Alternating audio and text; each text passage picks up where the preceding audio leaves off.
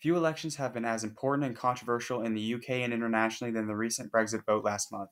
To avoid overcomplicating things further than they already are, in June of 2016, after years of debates and name-calling, the UK had an election as to whether to stay in the European Union. The election was close, but after the dust settled, a 51.9% majority voted to leave the EU, with the date set to no later than the 29th of March 2019. But as anyone paying attention to the politics of the UK can tell you, this did not happen. This is because the very meaning of Brexit differs among Brexiteers, so various policies and deals with the EU have been thrown around by journalists and politicians.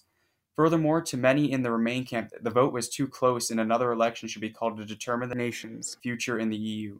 In other words, the UK was forced to demand an extension multiple times to decide what a Brexit should mean for the UK, if they should at all.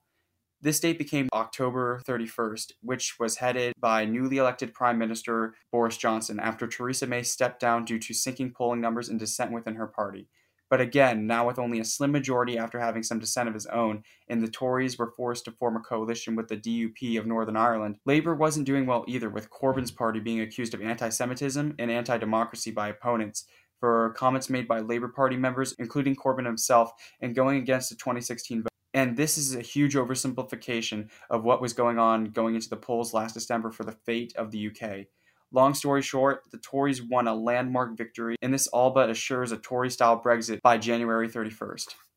To those in the Brexit camp, this is no surprise. I mean, if you look at the 2019 MEP elections, the new Brexit party, fronted by former UKIP leader Nigel Farage, in its first ever election won the most seats of any individual party, sending a rather nasty symbol about the citizens' feelings on the EU.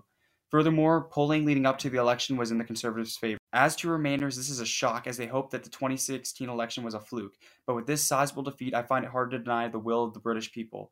That loss was 60 seats for Labour and 1 seat for the Liberal Democrats. Ironically, that seat was held by party leader Joe Swinson. These were a loss to a combination of the Conservatives and the Scottish National Party in Scotland, which saw a massive gain of 13 seats, 48 of the 49 Scottish seats, spurring the ideas of a possible Scottish independence vote, which, given the current numbers, may achieve some success.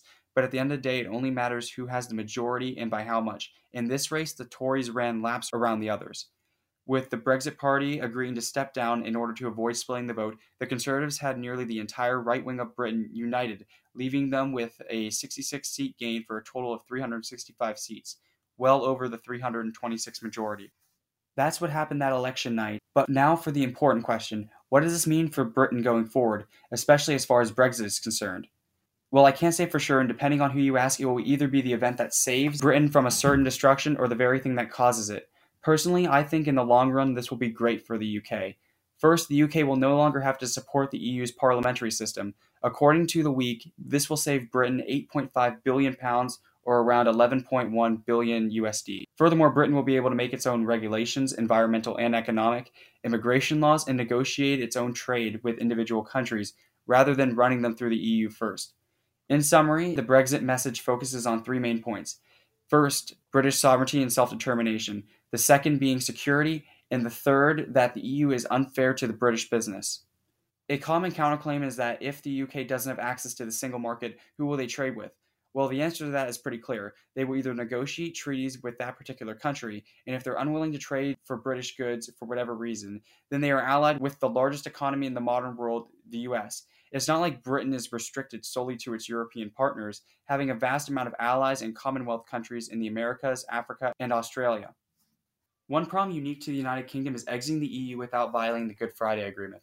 The agreement assured free passage between the countries of Northern Ireland, which is part of the United Kingdom, and the Republic of Ireland, which is notably an EU country, among other things, but notably ended the attacks of the Irish nationalist organizations like the IRA and the Real IRA, two related but separate organizations, during a time known as the Troubles. If you want to know the complete history of the three-decade-long Troubles, I'm leaving a link to Ben Kelly of the Independent's article, which summarizes the important events of what occurred, but to simplify. Nationalists fought Loyalists, which was only resolved after over 30 years of fighting and bloodshed. So it's understandable why many are worried about anything that could potentially upset this already fragile agreement. While many Brexiteers have tried to come up with an outcome that retains borders and the UK's full sovereignty without violating the agreement, the solution is a backstop, which would mean no physical borders between the two countries at the cost of keeping the UK in the EU Customs Union, and with it the single market. This would leave the UK in an awkward position, like a divorced spouse living in the same house as their ex. the UK would technically be separated from the EU, but not fully. This is not acceptable for many, especially to hard Brexiteers, but I don't see many other options for the UK except for opening up that bandage and hoping for the best. Either way, this is one area where the Remainers definitely hold a leg up as consistency, unity, and pragmatism is concerned. It's these messes of treaties and entanglements, all of which rely heavily on EU membership, that make Brexit so difficult to analyze and execute, as many of these disputes will have to be renegotiated upon the UK's exit, for better or worse. Especially to Remainers, this all sounds threatening enough to disregard the vote in democratic elections, such as those in 2016, as the will of the people will certainly end in a catastrophic damage to the UK. But it's not just economic freedom restricted in EU countries, it's personal freedom. For instance, the Directive on Copyright in the Digital Single Market, which contains the notorious Articles 11 and 13, was passed June of last year. This bill requires any copyrighted content, which includes anything from films to individual photos like memes, to be scanned and removed from a host website or incur large legal penalties. The problem is that the technology isn't at the point yet where automated bots can correctly discern fair use and truly violating content.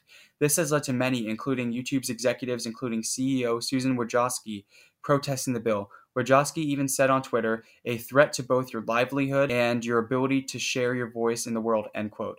Some have even predicted if Article 13 continues and is enforced to the fullest extent of its description, then YouTube may not be able to serve customers in adopting countries. This is extreme, as many of these sites already have ways for creators to appeal a takedown or monetize content they believe violates their copyright. Of course, with the amount of content added to YouTube and other social media sites every second, there will always be cracks that offenders will get through. But if sites like YouTube are punished for users' violations, then running social media sites will be almost, if not impossible. Article 11, now Article 15, would ban unapproved hyperlinks. So if you plan on publishing content with the hope of making money from your work and dedication and want to be transparent with your audience on source material, then you're out of luck because you're going to have to pay for that. Furthermore, how do you criticize a news article if you can't show or link to any part of the work without your entire argument or point being hearsay? You might be wondering how such bills were passed, especially with all the various protests and concerns from citizens. Well, the answer is politicians' best friends, lobbyists. If you don't like what they're doing in the EU, just vote them out like any other elected official. Except they're not elected, at least by the common people. That's left up to the ruling elites.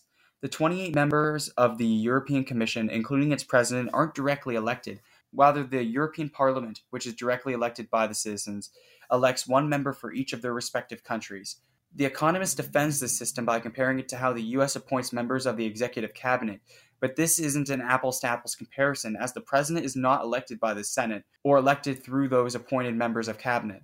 Although perhaps the Electoral College could be seen as a form of this, it's still a very weak comparison and assumes the U.S. electoral system is democratic, not a Republican system, which is the source of contention. Furthermore, in the same article, The Economist concedes that there is a systematic democratic deficient in how these officials are elected, albeit the writer doesn't go as far as to say that they are elected undemocratically. In addition, that's quite small. One person represents an entire country. How is the council supposed to be representative of any country when the sole person who supposedly represents the people's interest in the executive branch of the EU isn't even elected by them? Yes, they have a number of parliamentary seats. There are 751 in total, 73 are the UK's, but the executive office is lacking for nearly a continent of individuals. With this system of government and laws, is it any surprise that the British people may feel that leaving is the best to secure their interest and remain represented in Parliament? The most recent election in the UK has shown a deep distrust between the country's people and the political elites in Brussels. This stems from the lack of democratic transparency, limited representation, unpopular and controversial legislation, and infringements on the UK's national sovereignty and the powers that come with it. While most, if not every, political reformation